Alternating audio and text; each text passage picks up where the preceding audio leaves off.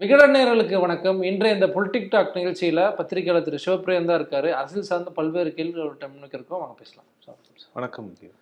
Sir பாஜக தான் வந்து தமிழகத்தில் ஒரு மிக முக்கிய ஒரு பேசுபொருளாக இருக்குது பிரதமர் மோடி அவர்கள் வந்துட்டு போயிருக்காரு. அதுக்கு அடுத்த நாள் அமித்ஷா அவர்கள் வந்துட்டு போயிருக்காங்க. குறிப்பாக அதிமுக தான் வந்து பாஜகவோட கூட்டணியில் பயணிக்கிறாங்க ரெண்டாயிரத்தி பத்தொம்போதுலேருந்து எப்படி வந்து பாஜக அதிமுகவை நடத்துகிறாங்கன்னு நீங்கள் பார்க்குறீங்க இப்போ அதாவது இரண்டாயிரத்தி இருபத்தொன்று தேர்தலுக்கு பிறகாக. இல்ல அதாவது நீங்க பாத்தீங்கன்னா பாஜகவுக்கும் அதிமுகவுக்குமான உறவே வந்து மிகவும் ஒரு செயற்கையான உறவாக தான் நான் பார்க்கிறேன். தொடக்கத்துலருந்தே சொல்கிறீங்களா ரெண்டாயிரத்தி பதினேழு பதினெட்டுல இருந்து சொல்றேன் ஓகே. அது வந்து ஒரு ஆர்கானிக்கா ஏடிஎம்கேவா அந்த உறவில் போய் விழுந்த மாதிரியோ இல்ல பிஜேபியே அதிமுகவை விரும்பின மாதிரியும் தெரியல. ஒரு சில கட்டாயங்களுக்காக திமுகவை எதிர்க்க வேண்டும் என்ற ஒரு கோட்டில் இரண்டு கட்சிகளும் நிற்பதனால் இவங்க வந்து அவங்களோடவும் அவங்க இவங்களோடவும் பயணிக்கிறாங்க. அது எப்படின்னா இது வந்து ஒரு relationship not on a equal footing ஒரு சமநிலையில் இருக்கக்கூடிய ஒரு ரிலேஷன்ஷிப் இது இல்லை. அப்படி தான் நான் பார்க்குறேன். ஏனென்றால் பாரதிய ஜனதாவை பொறுத்தவரையில் மிக சக்தி வாய்ந்த பலம் வாய்ந்த தலைவர்கள் அமித்ஷா திரு மோடி அவர்கள்லாம் இருக்கக்கூடிய அந்த கட்சியில் இங்கே வந்து ஜெயலலிதாவின் மரணத்துக்கு பிறகு அதிமுகவில் புதிதாக உருவாகிய தலைவர்கள் இவங்களுக்கும் அவங்களுக்குமான அந்த பேலன்ஸே அங்கே வந்து சரியாக இல்லை. ஸோ இந்த உறவை வந்து பதினேழுலேருந்து பார்த்தீங்கன்னா பதினேழு பதினெட்டு பத்தொம்பது இந்த இரண்டு வருடங்கள் வந்து அதிமுகவினுடைய கடந்த கால அந்த எடப்பாடி தலைமையிலான ஆட்சி வந்து மக்களிடையே வந்து மிகவும் கடும் அவப்பெயரை எடுத்திருந்தது. அதன் பிறகு வந்து பார்த்திங்கன்னா எல்லாருக்கும் தெரியும் அலையன்ஸ் வரப்போகுதுன்னு. பட் அந்த அலையன்ஸில் வந்து எல்லாரும் என்ன பேசுகிறாங்கன்னா ஏடிஎம்கே வந்து பிஜேபியை அஞ்சு சீட்டுக்குள்ளே அடக்கிடுச்சு. இருபது சீட்டுக்குள்ளே ரெண்டாயிரத்தி இருபத்தொன்னில் அடக்கிடுச்சு. அதெல்லாம் ஒத்துக்கிறோம். ஆனால் அதற்கு ஏடிஎம்கே கொடுத்த பரிசு என்ன அப்படிங்கிறதான் பார்க்கணும். கொடுத்த விலை என்னங்கிறது தான். விலை என்ன? மிகப்பெரிய விலை. ரெண்டாயிரத்தி என்னுடைய கருத்து என்னன்னா ரெண்டாயிரத்தி பதினேழாம் ஆண்டு ஜெயலலிதாவின் மரணத்துக்கு பிறகு அதிமுகவினுடைய உட்கட்சி விவகாரங்களில் தலையிடாமல் பாஜக தன் கட்சியை வளர்த்திருந்தால் இந்நேரம் ஓரளவுக்கு பாஜகவுக்கு வந்து ஓரளவுக்கு பேசக்கூடிய அளவுக்கு இங்கு செல்வாக்கு இருந்திருக்கும். அவங்க வந்து ரெண்டாயிரத்தி பதினைந்தாம் ஆண்டிலிருந்தே ஜெயலலிதா அவர்களும் கருணாநிதி அவர்களும் அரசியல் செய்து கொண்டிருந்த காலத்திலேயே அமித்ஷா அன்றைய கட்சி தலைவராக இருந்தவர் மதுரைக்கு வந்து தேவேந்திர குல வேளாளர்களின் பிரச்சனைகளை எடுத்துரைத்து பேசுகிறார். இரண்டாயிரத்தி பதினாறாம் ஆண்டு தேர்தலில் தனித்து போட்டிடுறாங்க ஸோ இவங்களுக்குன்னு ஒரு பேஸை வந்து வளர்க்குறதுக்கான முயற்சிகளில் ஈடுபடுறாங்க.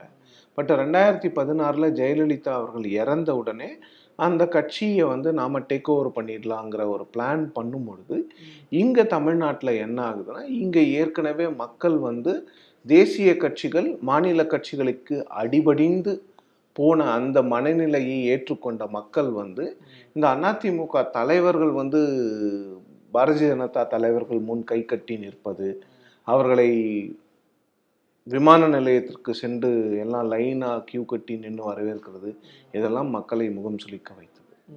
இது முதல் விஷயம். சரி. ஸோ அப்படி பார்க்கும் பொழுது இந்த இந்த relationship between ADMK and BJP வந்து நான் ஏற்கனவே சொன்ன மாதிரி ஆர்கானிக்காக இல்லை. அதிமுக பல்வேறு பிரச்சனைகளை பார்த்துட்டு வரோம். திடீர்னு ரெண்டாயிரத்தி இருபத்தி நான்காம் ஆண்டு தேர்தலில் அதிமுக தலைமையில் மெகா கூட்டணி அமைப்போம் அப்படின்னு சொல்லி இபிஎஸ் பேசுகிறாரு உடனே அடுத்த நாள் அண்ணாமலை அவர்கள் நாங்களும் அந்த கூட்டணி இருக்கோம் அப்படின்ட்டு ஒரு பேச்சையும் சொல்லிடுறாரு. இது இதை நம்ம எப்படி எடுத்துக்கலாம்? அந்த அதிமுகங்கிறது ஒன்றுபட்ட அதிமுக அப்படிங்கிறது அவர் வந்து ஒரு கண்டிஷனாக வைக்கிறாருன்னு எடுத்துக்கலாமா? இல்லை இல்லை. அது அதுக்குள்ளெல்லாம் இப்போது என்ன பேச முடியும்னு தெரில பட் நான் அந்த பேசிக்கலாக வந்து ஏடிஎம்கே உன்னுடைய தலைமையில் தான் கூட்டணி இருக்கும். அப்படி தான் ரெண்டாயிரத்தி பத்தொம்பதுலேயும் இருந்தது ரெண்டாயிரத்தி இருபத்தி ஒன்றுலேயும் இருந்தது. இது என்னமோ புதுசாக இதுக்கு முன்ன வரைக்கும் பிஜேபியினுடைய தலைமையில் கூட்டணி இருந்த மாதிரி இப்போ புதுசாக அதிமுக தலைமையில் கூட்டணி வர்ற மாதிரிலாம் இல்லை. இல்லை இப்போ என்னன்னா இபிஎஸ் ஓபிஎஸ் பிரிவுக்கு பிறகாக இல்லை இல்லை அப்படிலாம் இல்லை. அதிமுகங்கிறது நான் தான் இபிஎஸ் சொல்றாரு. ஆமாம் இபிஎஸ் கிட்ட தான் பெரும்பான்மையான கட்சி இருக்கும் பொழுது அவர்தான் அப்படின்னு சொல்லுவார். அதை அதை ஒரு நீதிமன்றமே ஏற்றுக்கொண்டிருக்கிறது. அந்த கட்சியினுடைய ஜெனரல் கவுன்சில் ஏற்றுக்கொண்டிருக்கிறது. அதை கேள்வி கேட்க வேண்டிய ரெண்டே ரெண்டு ஆட்கள் வந்து எலெக்ஷன் கமிஷனும் இல்லை சுப்ரீம் கோர்ட்டும் தான் அவங்களே அந்த கேள்வி கேட்காத பொழுது அந்த கேள்வி எழாது. இன்றைக்கு பொறுத்த வரைக்கும் அதிமுக வந்து எடப்பாடி பழனிசாமி தலைமையிலாக இருக்கக்கூடிய அணி மட்டும்தான். திரு. ஓபிஎஸ் அவர்களை நீக்கியது செல்லாது அப்படிங்கிறது வந்து உச்சநீதிமன்றம் இன்னும் தீர்ப்பு வழங்கலை. அந்த தீர்மானத்தை வந்து எடப்பாடி பழனிசாமி அவர்கள் தேர்ந்தெடுக்கப்பட்ட தீர்மானத்தை எலெக்ஷன் கமிஷன் இன்னும் ரிஜெக்ட் பண்ணலை.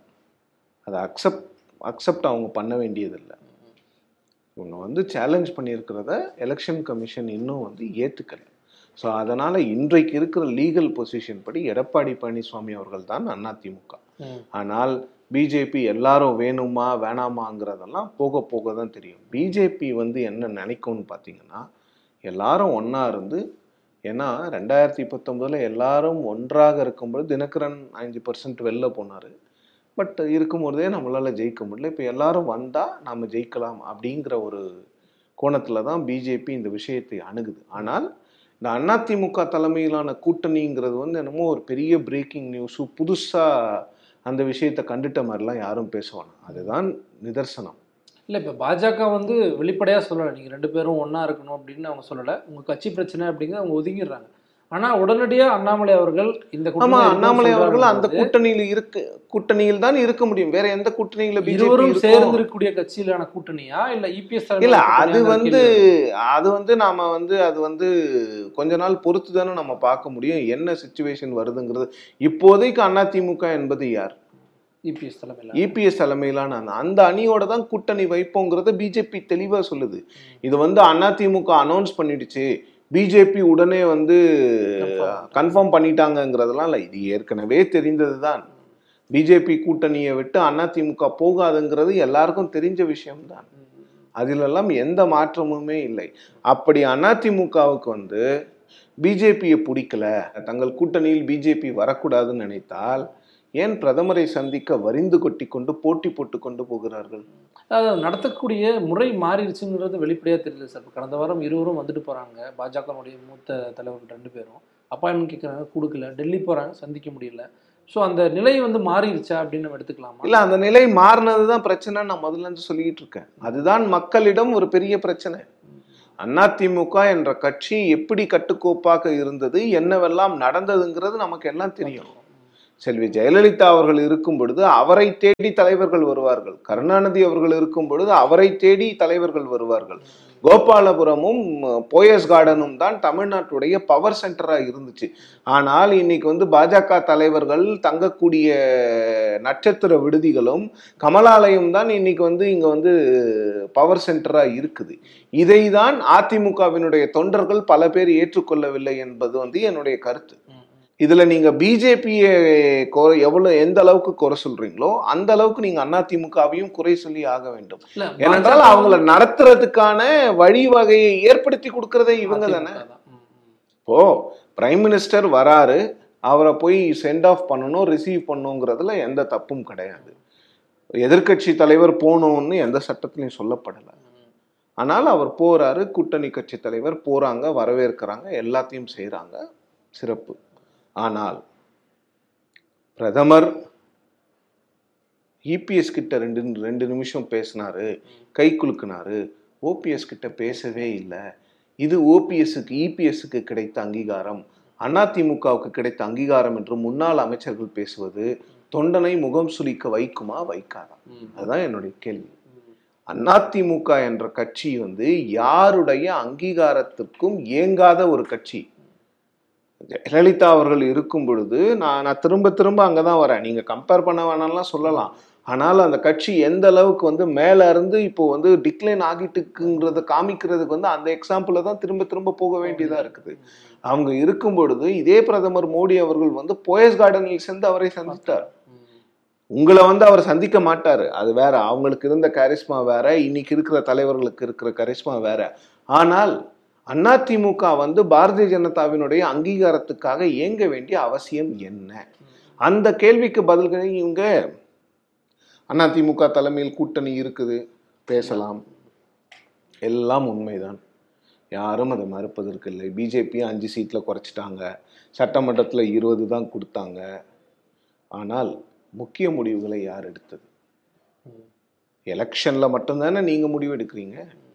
மற்றபடி நடக்கிற விஷயங்கள் எல்லாம் யார் முடிவு எடுக்கிறது? இப்போ அந்த ஐந்து ஆண்டுகளும் அதாவது அதிமுக ஆட்சி காலத்துல வந்து பாஜக அதிமுக நடத்தின விதத்தையும் இப்ப நடக்கக்கூடிய விதத்தையும் நம்ம எப்படி ஒப்பிட்டு சொல்லலாம் அது அது ஆப்வியஸ்ங்க அதுதான் அரசியல். ஏன்னா ஆட்சியில இருந்தாங்க. பார்த்துருவாங்க. அவங்க ஆட்சியில. இருந்தாங்க அப்போ அவர்களுடைய தயவு தேவைப்பட்டது. இன்றைக்கு அவங்க ஆட்சியில் இல்ல. இவர்களுக்கு அவர்களுடைய தயவு தேவைப்படுகிறது. இது அதிமுகக்குன்னு இல்லை. எல்லா கட்சிகளுக்குமே பொருந்தும். ஆட்சியில் இருக்கும் பொழுது இன்னொரு கேள்வியும் நான் முன்வைக்கிறேன். ஒ- ஒற்றுமையாக ஒருங்கிணைந்து இருந்த அதிமுக நான்கரை வருடங்கள் ஏன் பதவி போன ஒரு வருஷத்திலே பிரிஞ்சிருச்சு? ஓபிஎஸ்ஐ வந்து எப்பாடுபட்டாவது கட்சிக்குள் வைத்துக் கொள்ள வேண்டும் என்று நினைத்த எடப்பாடி மற்றும் அவருடைய த அவருடைய ஆதரவாளர்கள் ஏன் வந்து ஆட்சி போனதும் அவர் போனாலும் பரவாயில்லை என்று சொன்னார்கள். ஏனென்றால் ஆட்சியில் இருக்கும்போது அவருடைய தயவு தேவைப்பட்டது. இன்று அவருடைய தயவு தேவையில்லை. அவ்வளவுதான். அவருக்கும் சப்போர்ட் பேஸ் குறைஞ்சிருச்சு. ஸோ இந்த கட்சியில வந்து அப்படிதான் நடக்கும் இது. ஆட்சியில் இருக்கும் பொழுது உங்களுக்கு இருக்கிற மவுஸ் வேற ஆட்சியில் இல்லாத போது உங்களுக்கு இருக்கிற மவுஸ் வேற. இன்னொன்று இதுல நான் பெரிய பிரச்சனையா பார்க்கிறது என்னன்னு பார்த்தீங்கன்னா தற்போதைக்கு இந்த இன்டர்னல் இஷ்யூஸ்ல வந்து பிஜேபி வந்து தலையிடுறதுக்கு தயாரா இல்லை. அது வெளிப்படையாவே தெரிஞ்சிருச்சு. ஆமா. அவங்க கடந்த நீங்க ஜூலைல இருந்து பாத்தீங்கன்னா இபிஎஸ் ஒரு முறை டெல்லிக்கு போறாரு.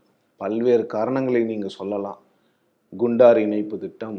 அந்த திட்டம் இந்த திட்டம். ஆனால் அதையெல்லாம் யாரும் ஏற்றுக்கொள்ள மாட்டாங்க. அரசியல் காரணங்களுக்காக தான் நீங்க போறீங்க பிரைம் மினிஸ்டருக்கு பிரைம் மினிஸ்டர் கிட்ட திரு ஓபிஎஸ் அவர்கள் அப்பாயின்மெண்ட் கேட்டு இது வரைக்கும் கொடுக்கல. மெட்ராஸ்க்கு வந்திருக்காரு அப்பவும் கொடுக்கல. இப்போ மதுரையிலையும் கொடுக்கல. இபிஎஸ் அவர்களுக்கும் டெல்லியில் கேட்கப்பட்டது கொடுக்கப்படவில்லை இங்கேயும் கொடுக்கப்படவில்லை. ஏன் உட்கட்சி பூசலில் வந்து பிஜேபி வந்து தலையிட மாட்டேங்குதுன்னு நான் நினைக்கிறேன்னா தன்னை வந்து திமுகவுக்கு எதிரான சித்தாந்த எதிரியாக தன்னை வந்து பாஜக பார்க்கிறது. அப்படி இருக்கும் பொழுது இன்னைக்கு வந்து நம்ம டிஎம்கே கொஷின் பண்ற அந்த ஃபோக்கஸ்ல இருந்து ஏடிஎம்கே இன்டர்னல் இஷ்யூஸ்ல நம்ம தலையிட்ட மாதிரி தலைப்பு மாறிடக்கூடாது. ஊடகங்கள்ல செய்தி அப்படிங்கிறது ஒன்று பார்க்குது இன்னொன்று வந்து இவங்க எவ்வளோ தூரம் அடிச்சுக்கிறாங்களோ அடிச்சுக்கிட்டோம். தேவைன்னும் போது நம்ம சேர்த்துக்கலாம். அப்படிங்கிற விஷயமும் பாரதிய ஜனதா மத்தியில் இருக்குது. ஸோ இதை வந்து நீங்கள் எலெக்ஷனுக்கு கிட்ட நெருங்கும் பொழுது தான் உங்களுக்கு தெரியும் யார் எங்கே ஸ்டாண்ட் பண்ணுறாங்க அப்படின்னு. போன முறை பார்த்தீங்கன்னா ரெண்டாயிரத்தி பத்தொன்பதாம் ஆண்டு திமு தேமுதிகவை கூட்டணியில் சேர்க்குவதற்கு வந்து அதிமுக விரும்பவே இல்லை. அவங்களோட டிமாண்ட் அதிகமாக இருந்துச்சு அப்படின்னு சொல்லிட்டு. ஆனால் பிஜேபி தான் இருக்கட்டும். அவங்க சேர்ந்து ஆகணும்னு சொல்லி ஃபோர்ஸ் பண்ணி அவங்கள சேர்த்தாங்க. இருபத்தி ஒன்றுலையும் பிஜேபி சொன்னாங்க. ஆனால் இருபத்தி ஒன்றில் பிஜேபி சொல்வதை கேட்பதற்கு அதிமுக தயாராக இல்லை. அதை பிஜேபி பெருசாக கண்டுக்கல. ஏன்னா ஒன்று நேரம் இல்லை. இன்னொன்று வந்து அவங்க முதல்லயே முடிவு பண்ணிட்டாங்க. இது கூட்டணி வந்து இது சரியா அங்கே வராது. அப்படிங்கிற அவங்களோட எப்போ வந்து இவங்க வந்து எந்த காம்ப்ரமைஸ்க்கும் ரெடி ஆகலையோ அப்போயே அவங்க முடிவு பண்ணதுனால தான். ஏன்னா நீங்கள் பிஜேபியோடைய கேம்பெயினே பார்த்தீங்கன்னா பிரைம் மினிஸ்டர் ரெண்டு நாள் வந்தார் அமித்ஷா மூணு தொகுதியில் தான் கேம்பெயின் பண்ணார். அவ்வளோதான் ஸோ அவங்களுக்கு தெரியும் இங்கே என்ன அவங்களோட ஸ்டேக் அப்படின்னு அவங்க ஏடிஎம்கேவியே ஃபைட் பண்ணிக்க விட்டுட்டாங்க. ம், ம். இப்போ இந்த ரெண்டாயிரத்தி இருபத்தி நாலு தேர்தலை நீங்கள் எடுத்தீங்கன்னா அதிமுக தான் தலைமை தாங்கும்ங்கிறதுல வந்து எந்த சந்தேகமும் இல்லை ஏன்னா அந்த கட்சி தான் வந்து முப்பதுலேருந்து முப்பத்தஞ்சு பர்சன்ட் ஓட்டு வச்சிருக்கு வேற எந்த கட்சிக்கும் இப்போதைக்கு இல்லை. ஸோ அந்த பொசிஷனை ஒரு இருபது சதவீதத்துக்கு மேலே ஓட்டு இருக்கிற பொசிஷனுக்கு பிஜேபி வரும்பொழுது மட்டும்தான். பிஜேபி வந்து இந்த கூட்டணியை வந்து தலைமை ஏற்று நடத்த முடியும். இல்ல அது அது வரைக்கும் முடியாது. அதான் ஒன்றுபட்ட அதிமுகனா தான் நீங்க சொல்லக்கூடிய முப்பதுல இருந்து முப்பத்தஞ்சு. இருவரும் பிரிஞ்சிருக்காங்க. முப்பத்தி ரெண்டு இல்ல இருவரும் பிரிஞ்சிருக்காங்க போது முப்பத்தி ரெண்டு மூணு பர்சன்ட்டுக்கு மேலே குறையறதுக்கான வாய்ப்புலாம் எனக்கு தெரியும் ஓபிஎஸ் அவர்களுக்கு வந்து எவ்வளவு பெரிய மக்கள் செல்வாக்கு இருக்குதுங்கிறதெல்லாம் வந்து அதெல்லாம் யூகங்கள் தான். அவருக்கு மக்கள் செல்வாக்கு இருக்கு. தொண்டர் செல்வாக்கு இருக்குங்கிறதெல்லாம் யூகம் தான். அதை அதை அவரே ப்ரூவ் பண்ணுறதுக்கு அவருக்கே விருப்பம் இல்லை. அது எதுக்கு மீடியா எதுக்கு அதை வந்து எடுத்து ப்ரூவ் பண்ணிக்கிட்டு இருக்கணும். சரி ஓகே முப்பத்தஞ்சு இல்லைங்க. முப்பது சதவீதம். அஞ்சு சதவீதம் ஓபிஎஸ் எடுத்துட்டு போயிடுறாருன்னு வச்சுக்கோங்க. முப்பது சதவீத வாக்கு வேற யார்கிட்ட இருக்கு? ம், ம். அதிமுக கிட்ட இருக்கு. ஸோ அந்த முப்பது சதவீத வாக்குகள் அதிமுகவிடம் இருக்கும் வரை அதிமுக தான் தலைவர். அதுல எந்த சந்தேகமும் கிடையாது. சார் அது பிஜேபி ஏற்றுக்கொண்டு தான் ஆக வேண்டும். அதான் நீங்க இபிஎஸ் தலைமையிலான அதிமுகவில் முப்பது சதவீதம் அப்படின்னு சொல்றீங்க. இந்த பக்கம் அதாவது ஒரு குறிப்பிட்ட மாவட்டங்கள்ல மட்டும்தான் வந்து இபிஎஸ் இது வரைக்கும் பயணங்களை வந்து மேற்கொண்டு வராரு. மதுரைக்கு அந்த பக்கம் இது வரைக்கும் போகவே கிடையாது. அவங்களுடைய அந்த கூட கூட இருக்கக்கூடிய முன்னாள் அமைச்சர்கள் தான் அனுப்பிட்டு வர்றாரு ஸோ அதில் வந்து நம்ம அஞ்சு பர்சன்டேஜ் தான் குறையுதுன்னா அ- அந்த ஒட்டுமொத்த இல்ல, ஏரியா அந்த பர்சன்டேஜ்க்கே நாம இப்ப போக வேண்டிய அவசியம் இல்லைங்கிறேன் இல்லை அந்த ஏரியாவை கவர் பண்ணுறதுக்கு இன்னுமே ஸ்டார்ட் பண்ணல. இன்னும் தயங்குறாரு அப்படிங்கிறத நம்ம பார்க்க முடியல சார் இல்ல தயங்குவதற்கான காரணங்களும் இருக்குல்ல. இல்லை அங்கே அதிகமான அதிகளவான அதிமுக ஓட்டுகள் இருக்கு. இருக்கு. ஒருவேளை கோர்ட்டு கேஸ் முடியட்டும் நம்ம போகலான்னு கூட அவர் நினைக்கலாம். ஸோ அதெல்லாம் அதற்குள்ளெல்லாம் நாம போனோம்னா சரியா வராது. ஏனென்றால் அந்த கட்சியை எப்படி நடத்தணுங்கிறத அவங்க தான் முடிவு பண்ணணும். ஸோ சவுத்தில் வந்து அவங்களுக்கு வந்து ஒரு செட்பேக் வந்து ஸ்லைட்டாக தான் இருக்கும். பெரிய அளவுலலாம் செட்பேக் இருக்கிற மாதிரி எனக்கு தெரியல. பட் நாடாளுமன்ற தேர்தலை பொறுத்தவரையில் பிஜேபி வந்து எங்களுடைய பேச்சை நீங்கள் கேட்கணும்னு கட்டன் ரைட்டாக சொல்கிறதுக்கு வாய்ப்புகள் இருக்குது. இவங்களெல்லாம் கூட்டணி வச்சுக்கோங்க. அப்படின்னு சொல்கிறதுக்கு நிச்சயமான வாய்ப்புகள் இருக்குது. சார் இப்போ டிடிவி அவர்கள் எடப்பாடி அவர்கள் வந்து அந்த மெகா கூட்டணி பேசுகிறாரு அண்ணாமலை பேசுகிறாங்கன்னா டிடிவி தினகரன் வந்து திமுக வந்து தோற்கடிக்கணும்னா நாங்கள் எந்த கட்சியினோட கூட்டணி போகிறதுக்கு தயார் அப்படிங்கிறாரு. இன்றைய தினம் அதாவது பதினாறாம் தேதி அதுக்கு ரிப்ளை வந்து இபிஎஸ் கொடுத்துருக்காரு. டிடிவி என்ன ப்ளே பண்ண ட்ரை பண்ணுறாரு இல்லை டிடிவிக்கு வந்து ஒரு அரசியல் கட்டாயம் இருக்குது பொலிட்டிக்கல் கம்பல்ஷன். இரண்டாயிரத்தி பதினேழில் வந்து அவர் எப்போ அதிமுக விட்டு வெளியில் போனாரோ இல்லை இவங்க அனுப்பிச்சிட்டாங்களோ எப்படி வேணாலும் எடுத்துக்கலாம். அப்பத்து வந்து அவர் வந்து அவருடைய சப்போர்ட் பேஸை வந்து ஓவர் எஸ்டிமேட் பண்ணிட்டார். இரண்டாயிரத்தி பத்தொன்பதில் வந்து லோக்சபா எலெக்ஷனில் நிற்காம பை எலெக்ஷனில் மட்டும் நின்று இருக்கணும் அப்படிங்கிறது வந்து நிறைய பேருடைய கருத்தாக இருந்தது. அதையெல்லாம் மீறி அவர் எலெக்ஷனில் போனார். ஒரு தொகுதியிலையும் ஜெயிக்கல. ரெண்டாயிரத்தி இருபத்தி ஒன்றையும் ஜெயிக்க முடியல அவரால். அவராலேயே வந்து அந்த தொகுதியில் வந்து ஜெயிக்க முடியல. ஸோ அப்படி இருக்கும் பொழுது அவரிடம் இருந்த அந்த தலைவர்கள்லாம் போக ஆரம்பிச்சிட்டாங்க. கேண்டிடேட்ஸ் போக ஆரம்பிச்சிட்டாங்க. இப்போ ஒரு பர்டிகுலர் செக்ஷன் மட்டும்தான் அவரோட இருக்கு. ஸோ இப்படிப்பட்ட பட்சத்தில் வந்து அவருக்கு வந்து ஏதாவது ஒரு அரசியல் கட்சி இல்லை கூட்டணி ஒரு அரசியல் வெற்றி தேவை தேவைப்படுது. அவருக்கு வந்து நிச்சயமாக தேவைப்படுது. அதற்காக அவர் வந்து பிஜேபியை கிட்ட பேசுகிறதோ. இல்லை அதிமுகவினோட கூட்டணியில் சேர்றதுக்கும் அவர் தயாராக இருக்கார். பட் அந்த முடிவுகளை வந்து இபிஎஸ் எடுக்கிறதுக்கான வாய்ப்புகள் இருக்கிறது. அவர் வந்து சொல்லுவார் வேண்டான்னு. பட் ரெண்டாயிரத்தி இருபத்தி நாலு தேர்தல் வரைக்கும் தமிழ்நாட்டில் இருக்கக்கூடிய சூழ்நிலைகள் என்ன? அப்போ என்ன பிரச்சனை இருக்குது சி தினகரன் அவர்களும் சசிகலா அவர்களும் ஓபிஎஸ் அவர்களும் பாஜக அந்த அதிமுக தலைமையிலான கூட்டணியில் வருவதற்கு வாய்ப்பே இல்லைன்னுலாம் சொல்ல முடியாது அதற்கான வாய்ப்புகள் நிச்சயமாக இருக்குது. அரசியல் சூழல் வந்து அதுக்கேற்ற மாதிரி முடிவு பண்ணும். இன்னொன்று பிஜேபி நினைச்சாங்கன்னா அவங்க வந்து இபிஎஸ்ஸை எல்லாத்தையும். கன்வின்ஸும் பண்ணலாம். ஏன்னா இது லோக்சபா எலெக்ஷனு நீங்கள் பாருங்க இந்த எலெக்ஷனில் பாருங்க. இதனால உங்களுக்கு எந்த பாதிப்பும் கிடையாது. அப்படிங்கிற மாதிரி ஏதாவது எடுத்து சொல்லி அவங்கள வந்து ஒரு சேர கூட்டணிக்குள்ள வர வைக்கலாம். கொண்டு வருவதற்கான வாய்ப்பு இருக்குது தேமுதிக பாமக எதிரெதிர் துருவங்களாக இருந்தார்கள். அவங்களையும் கொண்டு வந்தாங்கல்ல. அன்னைக்கு பிஜேபி ஆட்சியிலே இல்லை. ஆட்சிக்கு வரப்போகிற கட்சி தான். ஸோ அதனால அந்த விஷயங்கள் எல்லாம் வந்து அவங்க பண்ணுவாங்க. ஸோ டிடிவி தினகரனுடைய கமெண்ட்ஸ் வந்து அவருக்கு பொலிட்டிக்கல் கம்பல்ஷன் அவருக்கு வந்து ஒரு கூட்டணியில் சேர்ந்து ஒரு வெற்றியை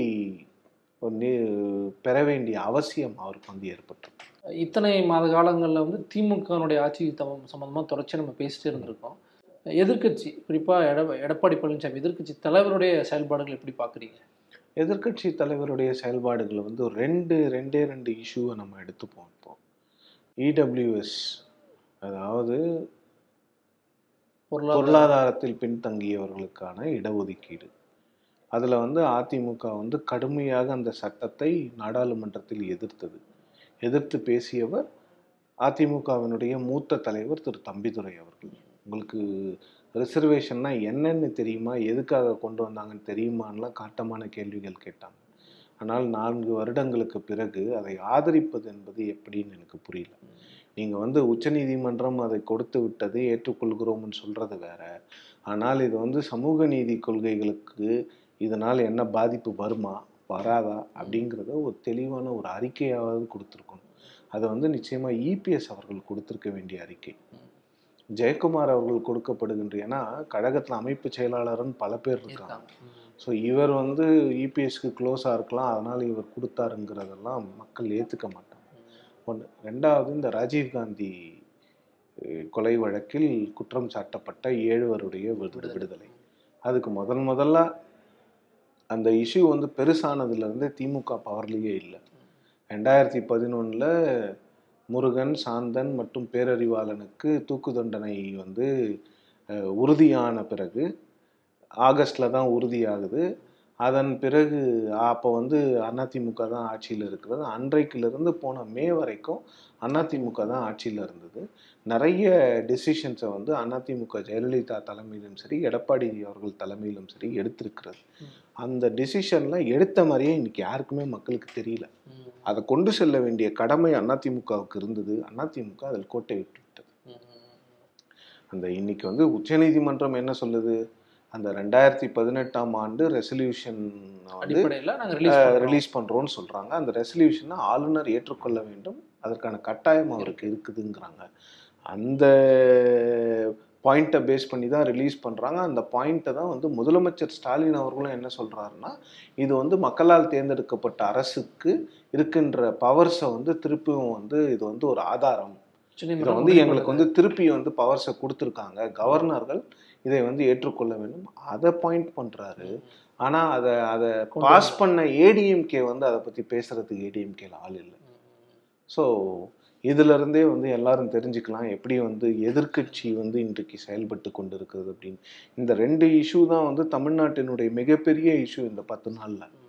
ஸோ இன்னொன்று பார்த்தீங்கன்னா நிறைய போராட்டங்கள் கூட அதிமுக வந்து பண்ண மாட்டேங்குதோ அப்படிங்கிற விஷயங்களும் இருக்கு. அதில் பாஜகவையும் கம்பேர் பண்ணியே பேசலாம். தொடர்ச்சியாக பாஜக பல போராட்டங்கள் முன்னெடுக்கிறாங்க. பாஜக முன்னெடுக்கின்ற போராட்டங்களை கூட. அதிமுக வந்து முன்னெடுக்க மாட்டேங்குது. நம்ம கான்ட்ராஸ்டா போனோம். ரெண்டாயிரத்தி பதினாறுல இருந்து இருபத்தொன்று வரை ஒரு எதிர்க்கட்சி எப்படி செயல்பட்டது? தினம் போராட்டம். சம்பந்தம் இருக்கோ இல்லையோ தினம் ஒரு அறிக்கை தினம் ரெண்டு அறிக்கை. மக்கள்கிட்ட போய் பேசுறது இந்த ஸ்கீமு அந்த ஸ்கீமு அது எதுவுமே ஏடிஎம்கேல இல்லையே.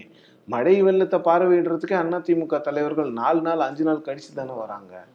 ஸோ அப்படி இருக்கும்போது அந்த செயல்பாடுகளை வந்து மக்களே பார்க்குறாங்க. இதில் நாம் ஒன்றும் பெருசாக சொல்கிறதுக்கு இல்லை. இந்த ரெண்டு எக்ஸாம்பிள் தான். கிளாசிக் எக்ஸாம்பிள் எப்படி வந்து ஏடிஎம்கே வந்து ஒரு. ஆப்போசிஷனாக செயல்படுது அப்படிங்கிறது. இப்போ எடப்பாடி அவர்களோட இடத்த வந்து அண்ணாமலை கேப்சர் பண்ணிடுறாரு அப்படிங்கிற கேள்வி வைக்கலாமா? இல்லைங்க. அந்த எடப்பாடி அவர்களுடைய இடம்ங்கிறது வந்து அது வந்து ஒரு அறுபத்தாறு உறுப்பினர்களை கொண்ட ஒரு இயக்கத்தினுடைய தலைவர். நம்பர்ஸ் இருக்கு. செயல்பாடுகள் இல்லைங்கிற இல்லை செயல்பாடு வேற நம்பர்ஸ் வேற. அந்த இடத்துக்கு நீங்கள் எப்படி அவரை கொண்டு வந்து வைப்பீங்க? அதோட அண்ணாமலை அவர்கள் வந்து ஒரு. வளர்ந்து வரக்கூடிய தலைவர் அவ்வளவுதான். அவருக்கு வந்து எம்எல்ஏஸ் இல்லைல்ல. நீங்கள் வந்து இப்போ வந்து சட்டமன்றத்தில் ஒரு நம்பிக்கையில் தீர்மானம் கொண்டு வரணும்னா இபிஎஸ் அவர்கள் கொண்டு வரலாம். ஆனால் திரு அண்ணாமலை அவர்களால் கொண்டு வர முடியாது. அதிமுகவினுடைய ஆதரவு இல்லாமல்.